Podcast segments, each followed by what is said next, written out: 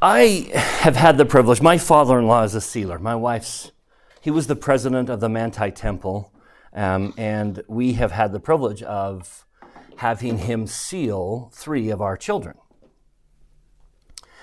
And this last time was very different. Back in my day, when we when you were sealed in the temple, the sealer that was assigned to you had a lot of leeway to just give their own personal marriage advice, and some of them were really bad, and some of them were really good. I've been to a lot of wedding sealings in the temple, and I've watched a lot of sealers give some just bore them. It's like, come on, this is the greatest moment of our life, and we're bored because the sealer was just kind of rambling on and on and on. And sometimes it would be, well, if you got a good sealer, it was a great experience. If you got a bad sealer, not so great experience. And this very last, my, my, my, the last wedding we went to, and my father in law was the sealer, and he came out and he said, We have been instructed as sealers to no longer give our personal advice. And I'm like, Instead, we have been asked to review the five covenants you made in the endowment room. And then I went to another sealing, and the sealer said the same thing. We have been asked to review the five covenants you made in the endowment room. And all of a sudden, a light went on in my head that said, The covenant that makes my family eternal isn't just the sealing covenant, it's every covenant I've made. If I want my eternal family, if I want my family to be eternal, not only do I live up to the covenant I made at the sealing altar, but I mainly have to go back and focus on the five covenants I made in the endowment room. Ever since that moment, I have tried very hard to focus my life and my teachings on the five covenants. And to bring them up, whether it's a temple class or not, but to focus on the five covenants. Now, I'm on safe ground here. I just want you to know that I'm on safe ground here. If you've never seen this, I'm going to pull up the Gospel Library app. And if you go to the very beginning,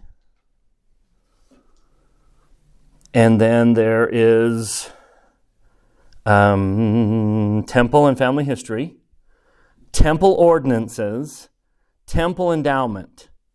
So I'm reading what's on every gospel library, right? Mm-hmm. And the church says, in conjunction with these ordinances, you will be invited to make specific covenants with God. These covenants include, and guess what you find there? On the church app. So this is not something we don't discuss. There are parts of the temple I promised I wouldn't talk about, but this is not one of them. We ought to speak about these laws. So I'm on safe ground, right? None of you are going to look at me weird today. Like, why is he talking about this? We are going to talk about, over the course of the next several weeks, we're going to digest these laws. Because if, if that's what the covenant it is that makes a family eternal, I need to understand that, how to live it.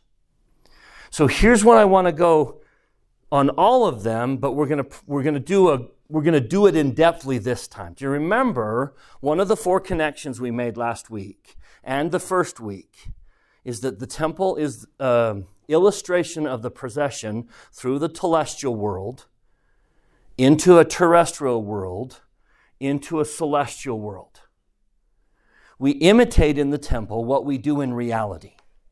We are here surrounded by telestial things. You are in a telestial world. And either you let go of everything that's telestial, or you follow those things into a telestial kingdom. Can you let go of everything telestial and get into a terrestrial room? Now, we focused on that change. So, telestial to terrestrial, where is it that we make covenants that really focus on this step here. These are chapel. Behind that door is a baptismal font. Not far from here is a sacrament table. In our chapels, we focus on overcoming the natural man and becoming more terrestrial. Now, when was the first time you covenanted to obey the law of obedience? Is that the first time done in the temple? That is the very first covenant you make. Could I, is, am I far off by saying when you were baptized, that was what you were promising? And by going down into the water, killing the natural man, you were promising to obey the law of sacrifice. And isn't the law of gospel assumed in temple covenants? And isn't there a law of chastity?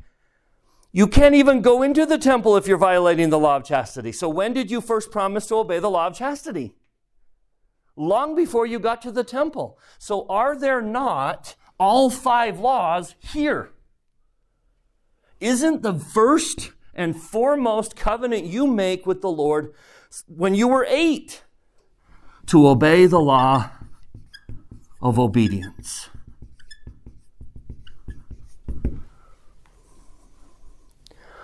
Why then do you repeat it in the temple? Is it just a repeat? It doesn't follow the Lord's pattern to say, hey, let's remake every promise you've ever made. The temple is not a repeat. Therefore, may I suggest that the temple version of the law of obedience is higher, holier, and much more difficult. So let's talk about the difference. Let's see if we can identify chapel law of obedience and temple law of obedience. Go ahead. Tell me your name. Armando. Armando. So, to be baptized and to enter into that covenant, there's a wording in Doctrine and Covenants, and also in, and you see it in Alma 18, and you see it in in Second Nephi 31 that says that you're willing to. So you're willing to obey God's commandments, and to be willing to do something doesn't mean that you're necessarily always going to do it, right? Like I'm willing to, you know, go to church. I'm willing, yeah, and I I'm gonna do it, but doesn't necessarily mean I'm always going to be there if I'm a new member. You know, maybe I don't do it every single time, but when you go to the temple, you covenant before God, angels, and witnesses that you will obey, that you will go to church, that you will do these things. So, yes, it's gonna step. You see that step up? Yeah. But even then, I mean, if I don't obey the law of chastity, can I even go to the temple? So I can be willing to obey the law of chastity, but if I don't obey it, can I even go to the temple? And so there's all these things at play. What I want to focus on is that connection we made last week. That where do I obey celestial laws? So, may I suggest that what we're going to focus on is this is an outward obedience CJ, is that where you're going to get to? Go ahead and say it. I want you to hear, say it. That when it comes to the terrestrial, it's very outside, it's very physical, things we do. But when it comes to the temple, things we think of, things we imagine, things we see. It's more inside. So let me ask you a piercing question. What do you promise in the temple when you promise to obey the law of obedience? If it's more than the outward. So this was I will do. I, Lord, I will do. And I know there's growth and I'm not going to be perfect and it's going to take a whole lifetime, but Lord, I will do. So tell me that what that one is. Do you see there's a difference there? In other words, this, may I say it this way, this is the discipline to obey. This is the disposition to obey.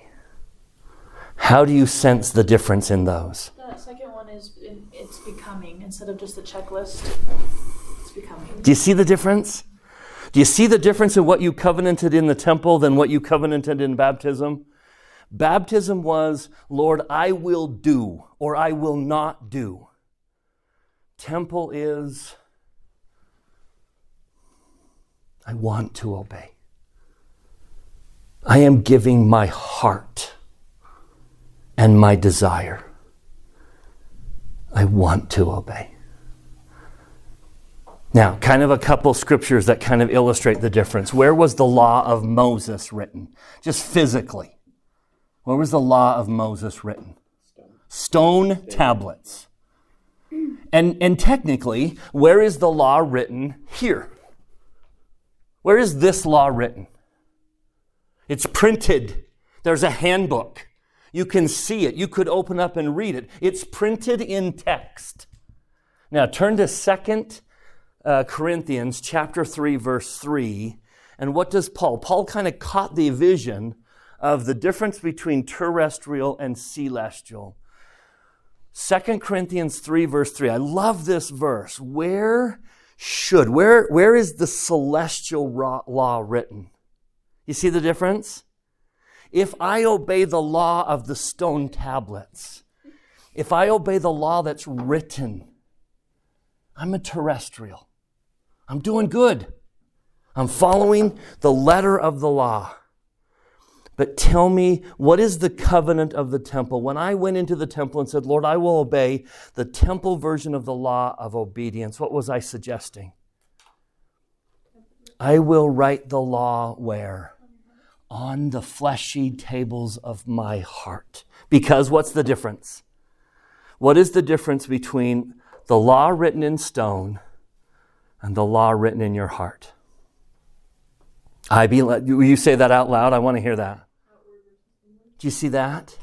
Tell me why children obey the law. Why do dogs obey the law? My dog knows not to poop in the house. He has learned not to poop in the house. But how did he learn how to not to poop in his house? Because he doesn't want to poop in the house? He has learned that if he poops in the house, there are negative consequences and he doesn't want those. And so he has the discipline to not poop in the house. But what would I really love? I would really love a dog that had what? The disposition to not poop in the house. Because then, guess what? I don't have to worry at all. Because my dog says, I don't want to poop in the house. And so, when we talk about the law of obedience in the temple version, we need to talk about willingness, heart issues. I, I want to share this quotation from Ezra Taft Benson that just, I can't tell you how deeply this has penetrated me over the years. President Benson was the one that signed my uh, mission call. It's just, I love him. Um, this quotation When obedience ceases to be an irritant, and becomes our quest. In that moment, God will endow us with power. Now, I can't think of a better description of the celestial law of obedience then it becomes my quest. Now, does that mean I'm perfect at it? Let's be clear. We didn't do that tonight. Oh my goodness.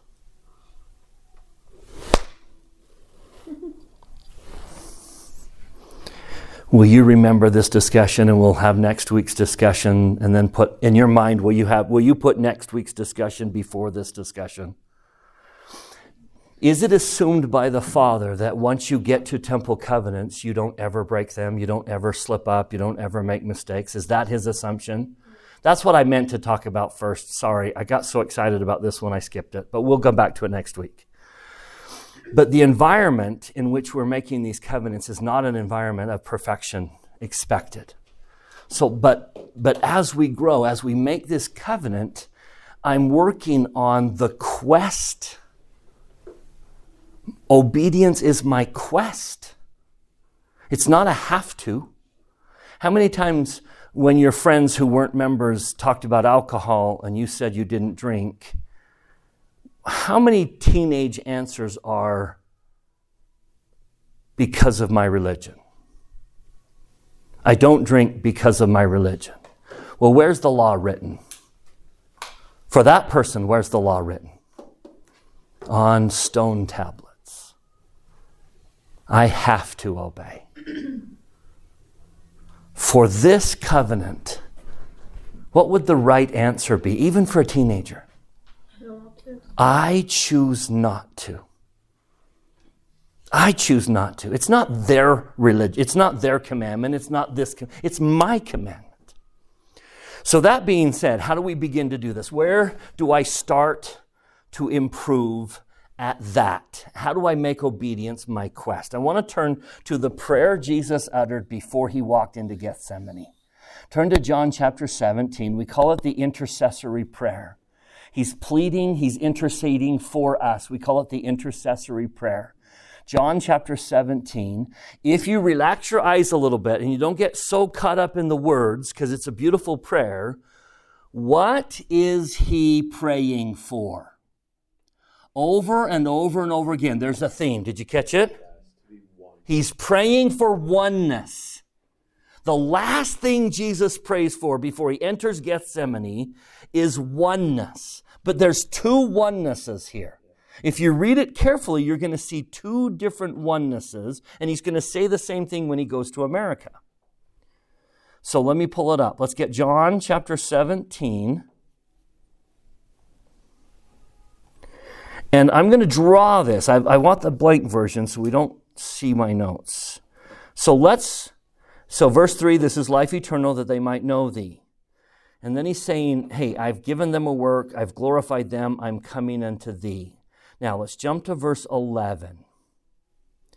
I am no more in the world, but these are in the world.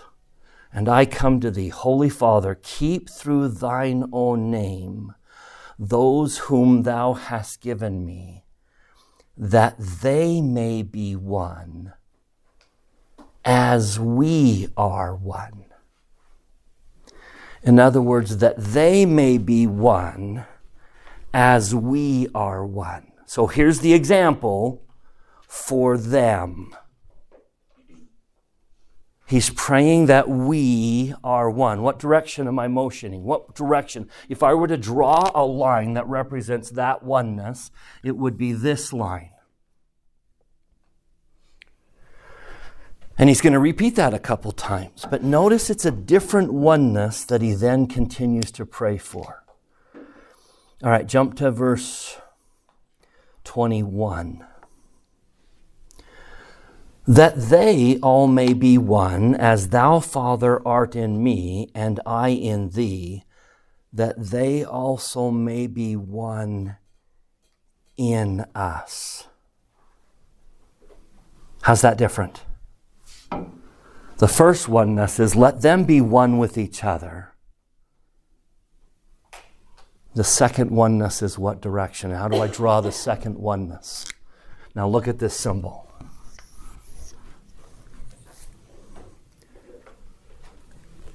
Not one we use, but we, certainly something sacred to us, right? Jesus is saying, I need you guys to be one with each other. When you drive, when you buy and sell things from each other, when there's not enough for everybody, I need you guys to be one with each other. And I need you to be one with us. Now, tell me where we're headed. You see where we're headed? Look at everything in the gospel. There are covenants I make with God. And then there are covenants I make with each other. Now, when I get down to, look where I'm going two, three, four. Tell me four. What's four? Chastity. And what's five? Do you see the, do you see the cross? What is this? And actually, it's, it's here. What are these? Oneness with each other. Oneness with each other. What then does that suggest are these two? Oneness with Him. oneness with God and oneness with each other. So let me just give you a thought. What does that mean? How do you work on that? How do you make progress? What does it mean to be one with God?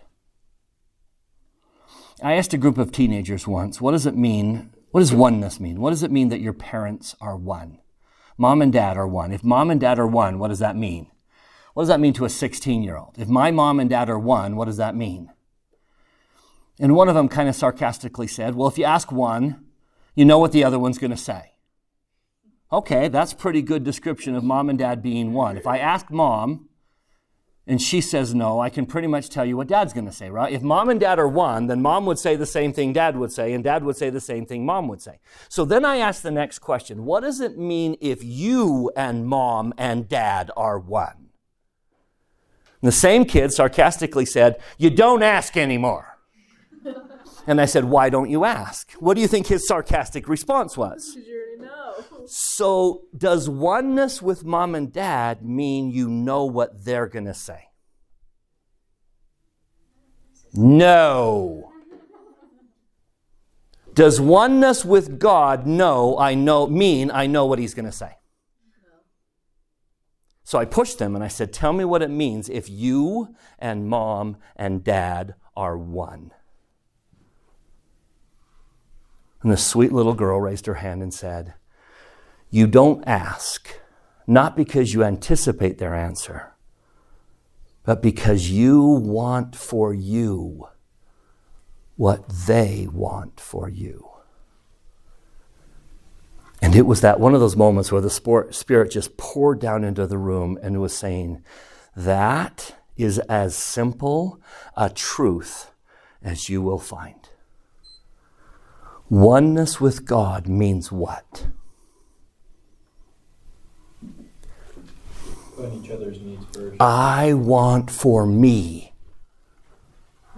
what God wants for me. And I want for you what God wants for you. May I suggest there's the covenant of the temple. I want for me what God wants for me. Tell me what a loving Heavenly Father wants for me. If you go forward in the verses, you go with 23 and 24, I think that very much says it. Now, does that does that necessarily mean? Let me let me push back. Does that mean Heavenly Father wants all my problems to go away? He doesn't want my problems to go away. That's not what that one means. It means complete, not perfect in the sense that we think. So, if He does not heal my problem, tell me what that means. What do most people conclude? What's the What's the conclusion of many people in the world? If, I'll, if, if, if I face difficulty in my life, if I have to go through pain, then that means he doesn't love me. Is it Heavenly Father's? Has it ever been Heavenly Father's desire from the beginning that I live a pain free life? You're shaking your head, but I wonder what your heart says. Well, I don't think he wants us to suffer, but we, we need to learn as he did, or we don't become like he did. So, does he want me to suffer? No. Not for the sake of suffering. He wants me to learn. learn. Okay, find Ezekiel 18. Ezekiel 18 in the Old Testament. Let's talk about the nature of Heavenly Father. Let's talk about what he wants for me. Let's talk about the nature. Now, this is Let's just get there. Old Testament, Ezekiel 18. Beautifully stated here. Now, tell me what's happening in Ezekiel. Anyone know the history of Ezekiel? The temple has been, the Jews have lost the temple. Do you know why Lehi left Jerusalem? the Babylonians were going to come in and slaughter the Jews and destroy the temple. Now, what did they think about King David and his throne and the house of Israel? What did they think? No. No one will ever defeat Israel. Now, that was true, right? You remember when the, the Syrians wanted to go to Egypt and they conquered the northern tribes and they took on the southern tribes and this massive army, and there was a little bug in their way, and who won? The little bug won. And they got the impression Israel can't be defeated, which is true when God's with you. But now they've lost everything. They've lost the temple, they've lost their kingdom.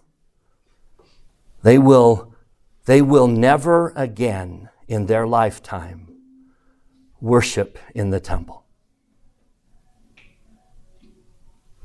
And the Lord says, verse 21 If the wicked will turn from all his sins that he hath committed and keep all my statutes and do that which is lawful and right, he shall surely live and not die. All his transgression that he hath committed shall not be mentioned unto him, and his righteousness that he hath done shall he live. And then this profound word, this profound sentence. And I need your heart to hear this, not just your head. Have I any pleasure at all that the wicked should die, saith the Lord God, and not that he should return from his ways and live? So I think we can clearly say Heavenly Father does not want me to suffer. But does He want me to live a life that is pain free? Does Heavenly Father want to answer every prayer I utter? Now, oneness with God means accepting what harsh challenge?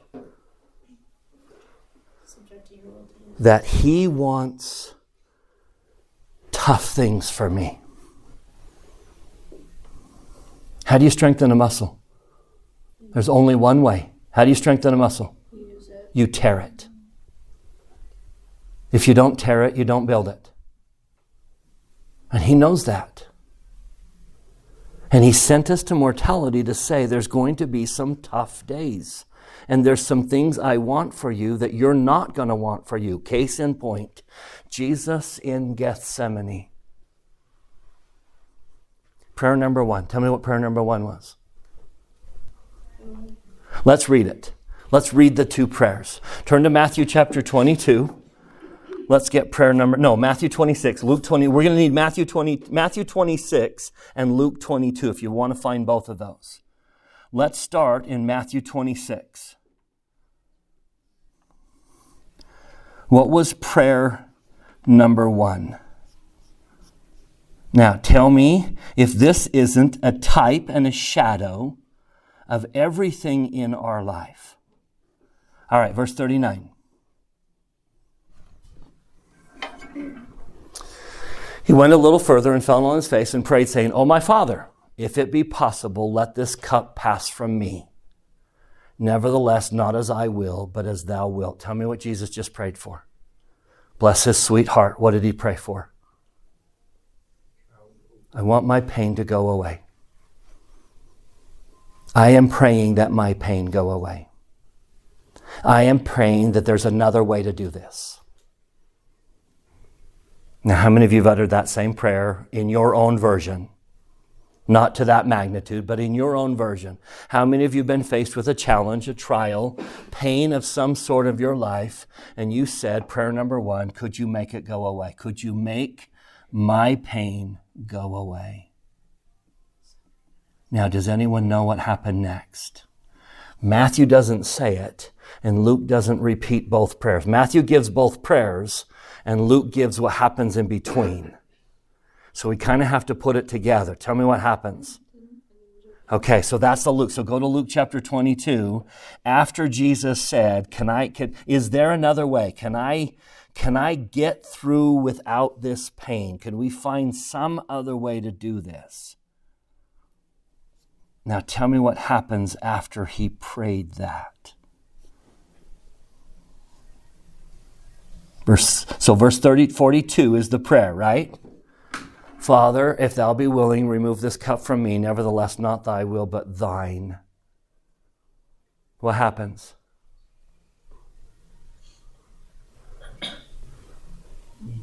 Okay, read between the lines. What happened? What was the angel there to say? What was the angel there to strengthen him, trying to say to him? It's not going away. But I can help you. I can strengthen you. I can be with you. But I can't take the pain away. Not for your good.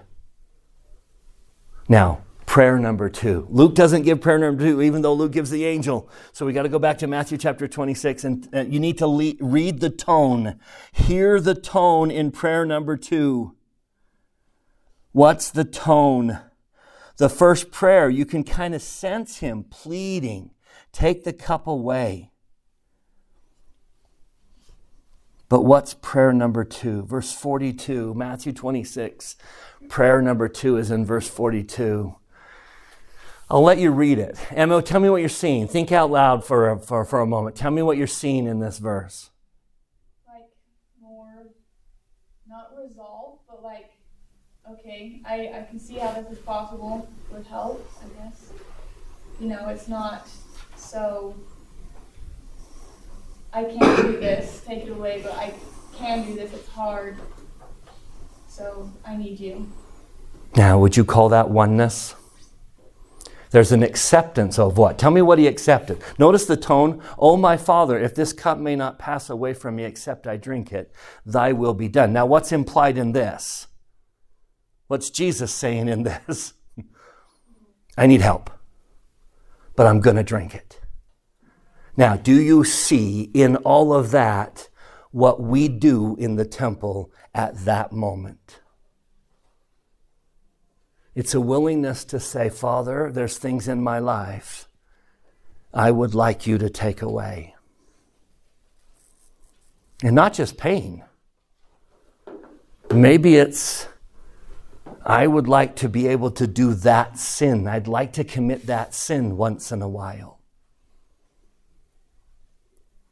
There are always going to be things that are counter to Heavenly Father's desires for you. Now, I know you're not going to do them because you have a discipline to do what's right. But what are you going to promise Him in the temple? Oneness. I want for me what He wants for me. I want for me what He wants for me. That's the covenant. That's the temple version of the law of obedience. It's not just that I will obey, it's that I give you my whole heart. And I want. That's how I want to live my life. I don't need to be told because I want to do it that way. Because I recognize that what you want for me is what is best for me. It's that willingness, it's that acceptance. I am going to drink. Now, can you help me? can you help me drink it? That's the covenant version of the temple. We have long been obedient people, but what we're working on, every one of us, what we're working on is I want for me what He wants for me. And sometimes it takes an angel to come and say, Bryce, that's not what I want for you. You've been praying for that for a long time, and I see, but that's not what I want for you. So I have a proposal. Ready? What if we started to pray a little bit differently? What if we started to pray when, when I ask for something that I don't know is His will? I throw in a, but if not. What if we start practicing with, a but if not for everything that we ask. Let me give you an example. Okay? I remember when one of our children was young and was colicky and would not sleep. And neither my wife nor I slept. We were up all night. And we began to pray, like you would understand, that the baby would sleep. Change my circumstance. Please bless this baby to sleep. Now, is that something Heavenly Father wants for us? I don't know. So we decided to throw in a but if not and ask for something that I know He wants for me. We would say something like, Heavenly Father, please bless Brittany to sleep tonight. Bless Brittany to sleep tonight so that we all get some sleep. But if not, bless me to be patient with her and kind and hold her gently and love her deeply. Now I know He wants that for me.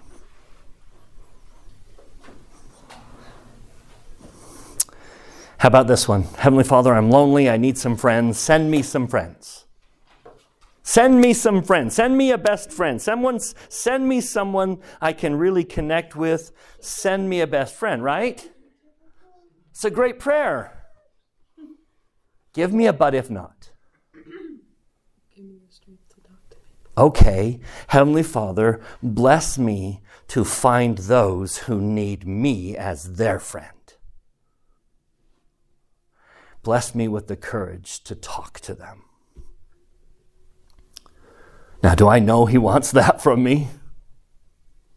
Do you see what the temple is inviting to us to do in our lives? If you catch the vision of this upper higher law and where it's supposed to be written and what it's all about, you begin to pray differently. You begin to say, Heavenly Father, could you please take this pain away from me? But I don't know if that's really the best thing for me. So, can I give you a second prayer? Would you bless me with the strength to drink it patiently?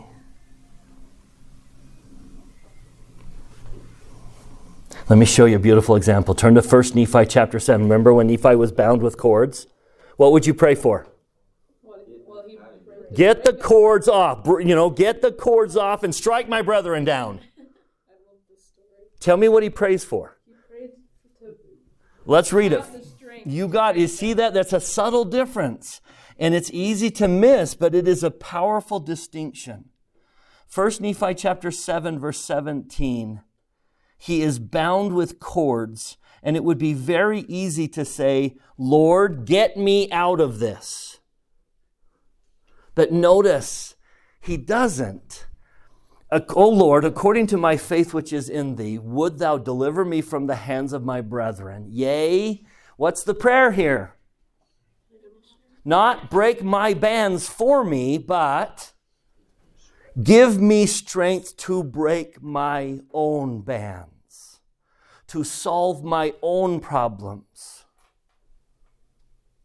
Do you see the higher, holier law? Change me because I want for me what thou wantest for me. I think it's also interesting in verse 18 because instead of giving him the strength to burst the bands, the bands just fell off from him. So, the, I don't know, I feel like it's like showing us that we still need the Lord. Yeah. Even with the strength given. He was like, I'm here to be with you spiritually. I have strengthened you, but you need me this time. Beautiful. I, I like this as well because I think, I mean, this is Nephi as a young man. Mm-hmm. And so I like how it's, like in there 15. loosing because I think it's God as well saying there are other methods. Yeah. Like you can, like you can think about this. Like it's not just how you're going to think. And I think it helps me if I understand Yeah, there's more than one way to go about things. you got it. Helps sets him up so that he can build a ship in a different way than he'd ever heard of or seen before. Yep. Help me do what I don't know how to do. Here's a great example, okay? the brother of Jared has two problems air and light. Air and light. Now, which one is more dangerous than the other? Air is life or death, right? They don't solve that problem, they all die. So tell me what the Lord does. Okay, here's what you do you drill a hole in the top and the bottom. I don't know about you. If the Lord drill, told me to drill a hole in the bottom of my boat for air, I would have seriously questioned his physics. You want me to drill a, a hole in the bottom of my boat for air, and when I need air, I unstop the hole. In other words, when the danger is really high, sometimes Heavenly Father just takes over and says, Do it. Drill a hole in the bottom of the boat. And even if I had, didn't understand, I obey because the ur- there's urgency there. Now, when did he obey? When did, when did they clearly understand why you drill a bo- hole in the bottom of the boat? When the bottom becomes the top, and instantly, oh, that's why. But I'm sure there was a moment where they didn't understand why they needed a hole in the bottom of the boat, right? But then he comes back and says, He solved the air problem, and he says, Now I have a light problem. Expecting the Lord to do the same thing, tell me what the Lord did. Tell me what to do. What do you want me to do?